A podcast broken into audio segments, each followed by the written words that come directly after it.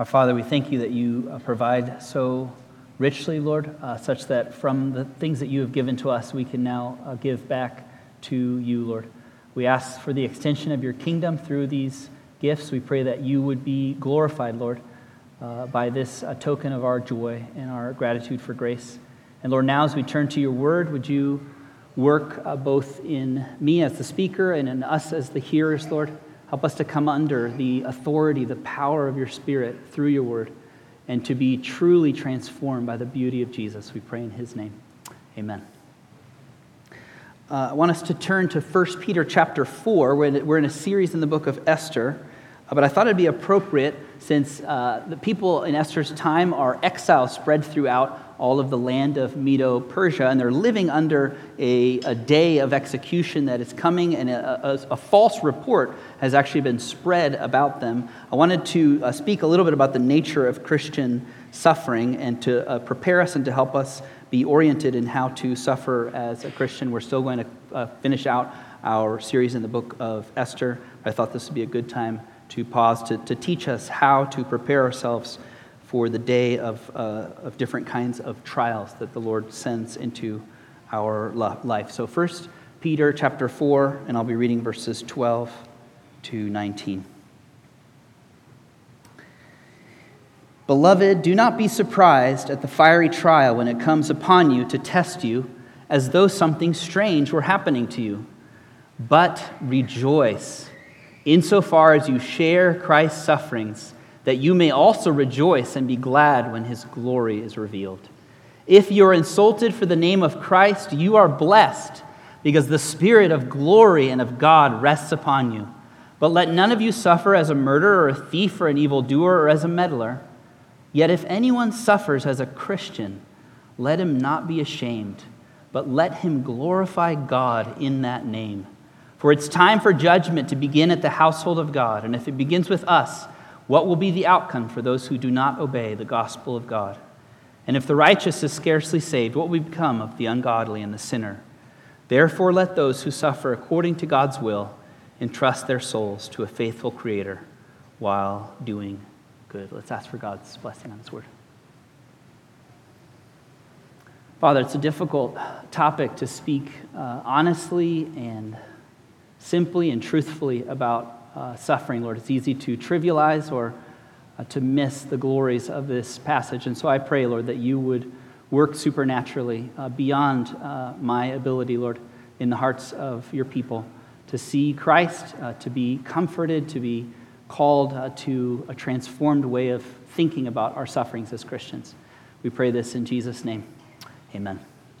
I wonder if you've ever had the experience of a phone call or an email that you were not expecting uh, something uh, comes into your life that is alarming and you are completely disoriented. You don't know what to do. You're totally unsettled. You were not expecting it. And it feels like you're in a, uh, some kind of a washing machine where you're tumbling around and you need some kind of orientation. You need some way to, to map out what to do next and how to handle what you are going through. Uh, Peter is going to give us a, a map, a navigational system in some way to help Christians who are going through what he calls a fiery trial to have an orientation and know where they're going and how to encounter and interpret their sufferings as Christians.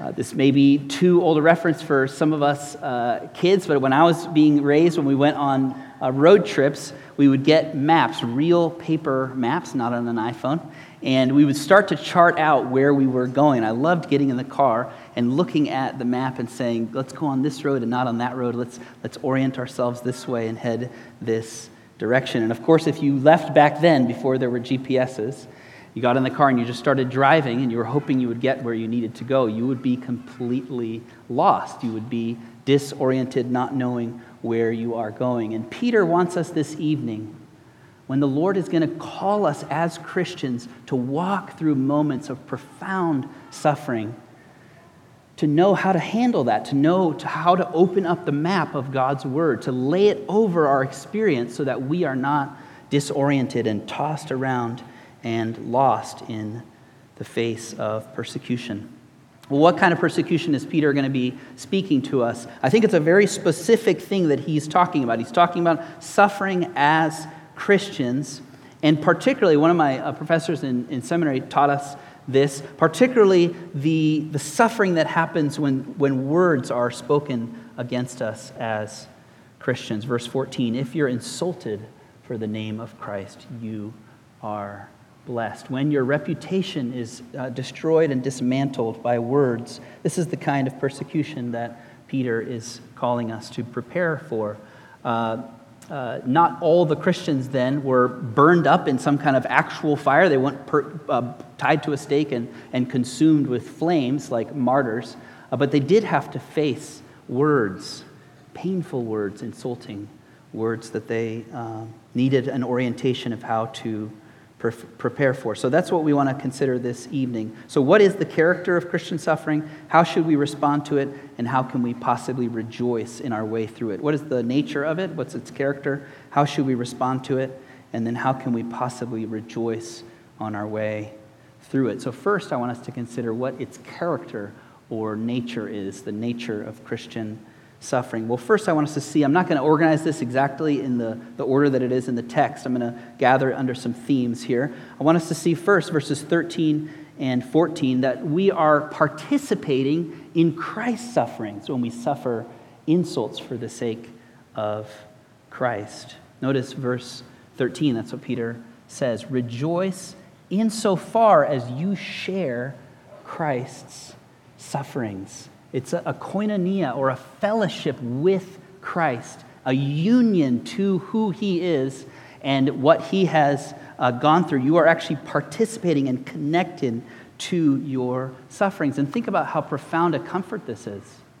Again, as I mentioned in, in the services we're walking through, one of the great griefs of suffering as a believer, as a Christian, is to feel like everyone else is okay. We can even come to church, kind of put a, a happy face on, and feel like I am the only one who is walking through profound sufferings.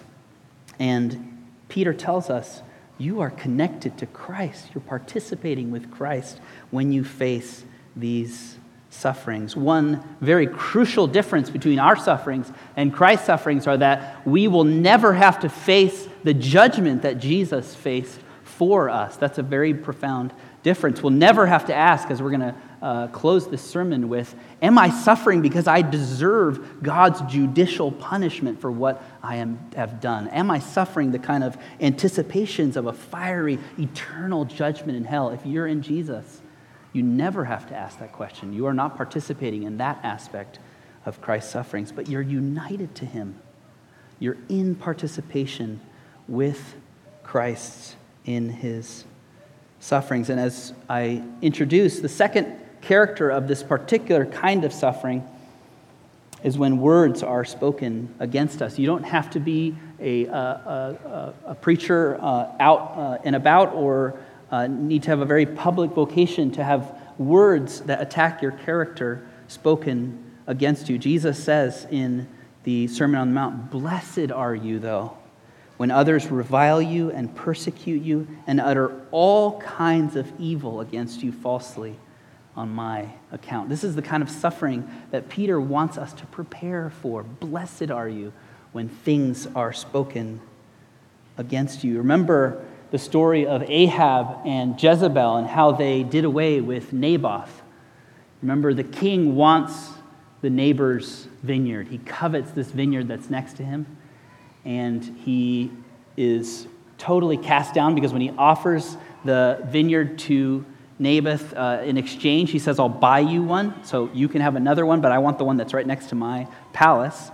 Uh, and Naboth says, No, I can't do this. This would be a great evil for me to sell you my vineyard. It's the, the vineyard that comes from my inheritance and my family, which is part of God's promise in the Old Testament. He said this would be a great evil. And so uh, the king starts to plot and scheme to destroy Naboth. You remember false witnesses come, very similar to the death of Christ and to Stephen in the New Testament. Two scoundrels, it says, came and sat opposite him and brought charges against Naboth before the people and saying, Naboth has cursed both God and the king. And we will face, uh, as Christians, whether it's in school or in our occupations, profound suffering uh, in terms of things being spoken against us. Parents, if you're raising teenagers, you may have experienced already some of the sufferings with Christ. You draw a line and say, These are the things I expect of you. These are the things that you need to do. Because you're a Christian, you have to live this way. And your teenager says, You don't love me and you're against me and I can't believe you. Words are spoken in that sense um, against what you are laying out, what you believe and what you hold to as a Christian. Uh, teenagers, you may feel a kind of uh, uh, insult and persecution in your, your school context. If you uh, profess the name of Christ and you want to live differently in the midst of a, a context where other people are not holding on to their faith seriously, and you may be uh, mocked and reviled because of what you believe. So we see first that the character of our suffering is being united to Christ. We're not alone in our sufferings, we're participating with Him. And the, the kind of suffering that these Christians were called to face is the uh, spoken uh, sufferings, if you are insulted for the name of Christ. What should our response to suffering be, though? That's its character. How should we respond? And I have to say, this is the part of the sermon that was the hardest to write and to really think about. Verse 12. Beloved, do not be surprised at the fiery trial when it comes to test you as though something strange were happening to you. Peter says this is part of the ordinary aspect of being a Christian. Uh, I have to say, when I became a pastor, I thought that it would be easier sometimes to be a Christian and to serve the Lord in the ministry. And then uh, you realize, no, you're called to suffer as a Christian. This is an ordinary aspect of your life. And I want to be cautious in speaking this way because I don't want us to be overly cynical about the Christian life. If you're wondering about uh, Christianity, you're here tonight, you don't know uh, who this Jesus is, and if you want to become a Christian, uh, the whole life of a Christian is not suffering. There is awesome privilege and glory and beauty, but I want you to be realistic about your sufferings. Not overly cynical, but realistic about what um, you are called to. You remember the classic movie, The Princess Bride? Where Princess Buttercup uh, falls into the hands of this dread pirate Roberts. And uh, he's actually the one that she fell in love with, but this tiny little mask, for some reason, uh, hides his identity from her. And she senses that he's mocking her at one point, and she says, You mock my pain. And you remember the dread pirate Roberts comes back immediately, and she, he says, Life is pain, princess. And then he says, Anyone who says anything different is trying to sell something to you. Uh, life is not quite that dour as a Christian. Uh, we don't want to be overly cynical about it, but we shouldn't be surprised at the trials that God sends us into as if something extraordinary or strange is happening to us. If that's the negation, if that's what we shouldn't do, notice what Peter says we should do then in response. How should we respond? Verse 13 Rejoice rejoice insofar as you share in Christ's sufferings. This is the part where Christians seem a little bit strange.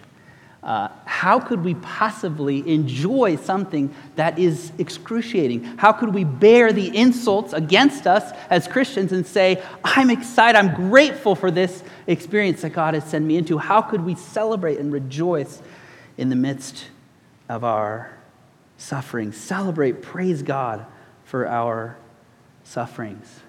This is, requires an extra, extraordinary grace of the Holy Spirit. This is not natural for any of us to do. What do I do when I face that kind of disorienting experience of grief and trial? Oftentimes, complaining, oftentimes, again, cynicism, living in denial, trying to avoid what's going on, trying to pretend like it's not real. We, we long for comfort. We want to fit in. We want to experience and uh, avoid the, the reality of our sufferings. And Peter says, do the absolute opposite. Don't downplay it, but rejoice and celebrate in the midst of your sufferings. Remember the apostles who were persecuted and they were beaten as they were uh, proclaiming the gospel. And it says, as they went out, in the book of Acts, they rejoiced for the privilege of being able to suffer for the name of Christ. What would, what would possibly enable you to do that? What would enable you to lean in and rejoice in your sufferings? You'd have to have hope.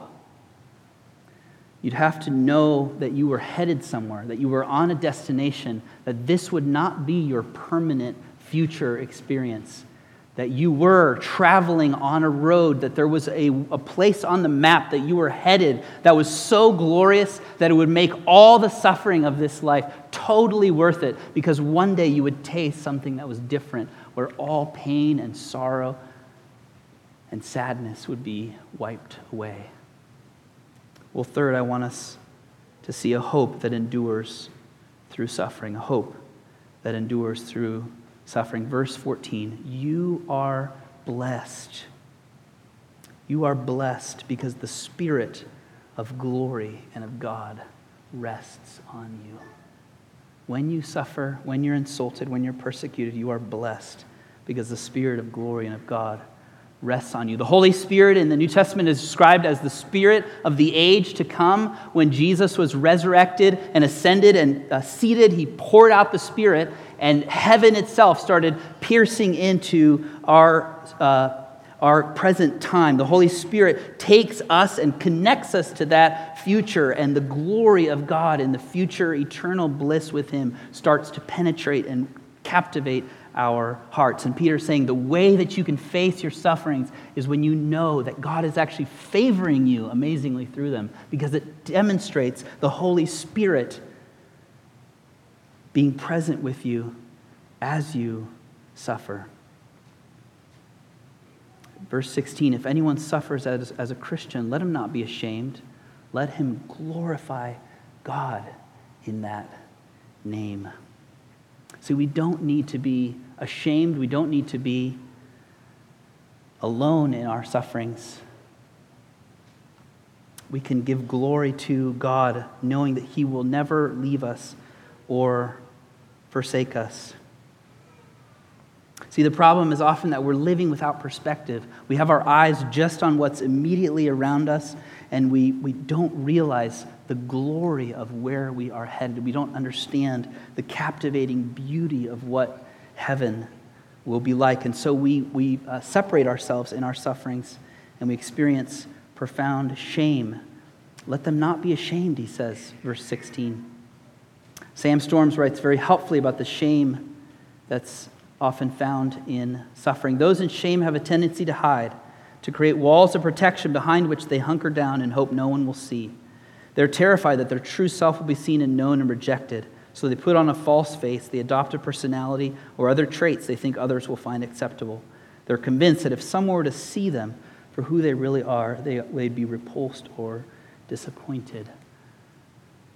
Peter says to you tonight, as a Christian, you don't need to be ashamed when you suffer together in a participation with Christ. It is actually the demonstration that the Holy Spirit, the Spirit of glory and of God, rests upon you. This is the great mystery that Paul wrote about in the beginning of Colossians. To them, God chose to make known how great among the Gentiles are the riches of the glory of the mystery, which is Christ in you, the hope of glory. So, what will enable you to actually rejoice? What will give you the power not to be disoriented and not to be unsettled by your sufferings? Well, Peter was writing to a congregation very much like us. He wrote to them, remember, in the first chapter, and he said, One of the problems as I write to you is that you have not yet seen Jesus. Though you have not seen him, he says, chapter 1, you love him. And though you do not see him now, you believe in him and are filled with a joy that is inexpressible and filled with glory. How is the glory that is so worth it as you walk through this season of suffering as a Christian? How is that glory accomplished? How do we know for certain that we are headed there and that it will not be kept from us, that we have an inheritance that is imperishable and unfading and kept for us and us for it. How do you know for certain that God will bring you all the way to that glory? See, Jesus' sufferings, as I said earlier are truly unique. In that on a cross, he faced the eternal judicial punishment for every single thing that you have done that's truly wrong. Peter tells us don't suffer as a meddler or someone who's committed murder or as a thief. And that's true. We should not uh, clearly uh, suffer in those ways. But even when we have failed the Lord, the judicial punishment, the payment for our sins, are, is not ever something that we will have to face. The fiery trial is never uh, a, a, a judgment of God's wrath against us.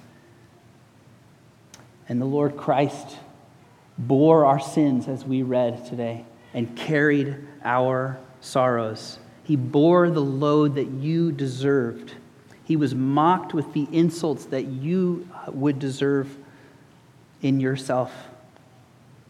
And the Father turns his face away from his Son so that you can be included and rescued and loved and protected for eternity. How do you know for sure that you will be kept for glory, that all of the sufferings of this present life will not compare with that glory that is to be revealed? See, Christ has faced what you should have faced, and he's purchased what you need. Everything that is necessary to bring you to himself has been done. All of your sins were accounted to Christ, and he faced all that you deserve. See, again, we tend to think I am somehow this rare and unique person. No one has ever had to go through the horrors of what I have experienced. And yet the Bible tells us very clearly He has borne the worst possible sufferings for us and for our salvation. And so as you bask in that grace of God for you, you're enabled to say, I have a different perspective on my sufferings. God has loved me and preserved me and will keep me all the way through to the end, and He's done everything necessary to have me as His child. And while it's very, very hard, it's, it's difficult for me to, to get up and, and declare God's call to you tonight to rejoice in the midst of your sufferings. You can do that by the power of the gospel at work in you as Christ is in us tonight and by the power of the Holy Spirit. He is your hope of glory. May you put your full rest and trust and confidence in Him as He calls you to walk the road of suffering as a Christian. And may that be your whole peace and future. And may you know that the Spirit of God, the Spirit of glory, rests on you when you face the sufferings of this present age. Let's close in prayer. Lord God, we live in a relatively comfortable place in the world, and yet we're not distanced, Lord, from acute sufferings. Jesus, you said that you uh, would cause family members to turn one against another, uh, that we would be uh, persecuted and reviled. And Lord, I pray that you would give us boldness uh, to shine as lights in a dark age, that you would uh, give us the joy to speak the gospel even while we're suffering, Lord, to be a strange people rejoicing in the midst of the fiery trial not surprised or unsettled.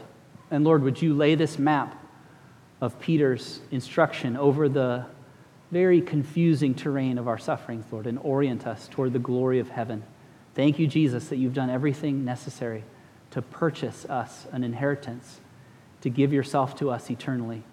And Lord, please uh, give us the perseverance and the hope to continue walking this road, uh, which is for now a vale of tears and will eternally be joy and everlasting uh, satisfaction. We pray this in Jesus' name. Amen. Let's uh, stand and sing, My Hope is Built on Nothing Less.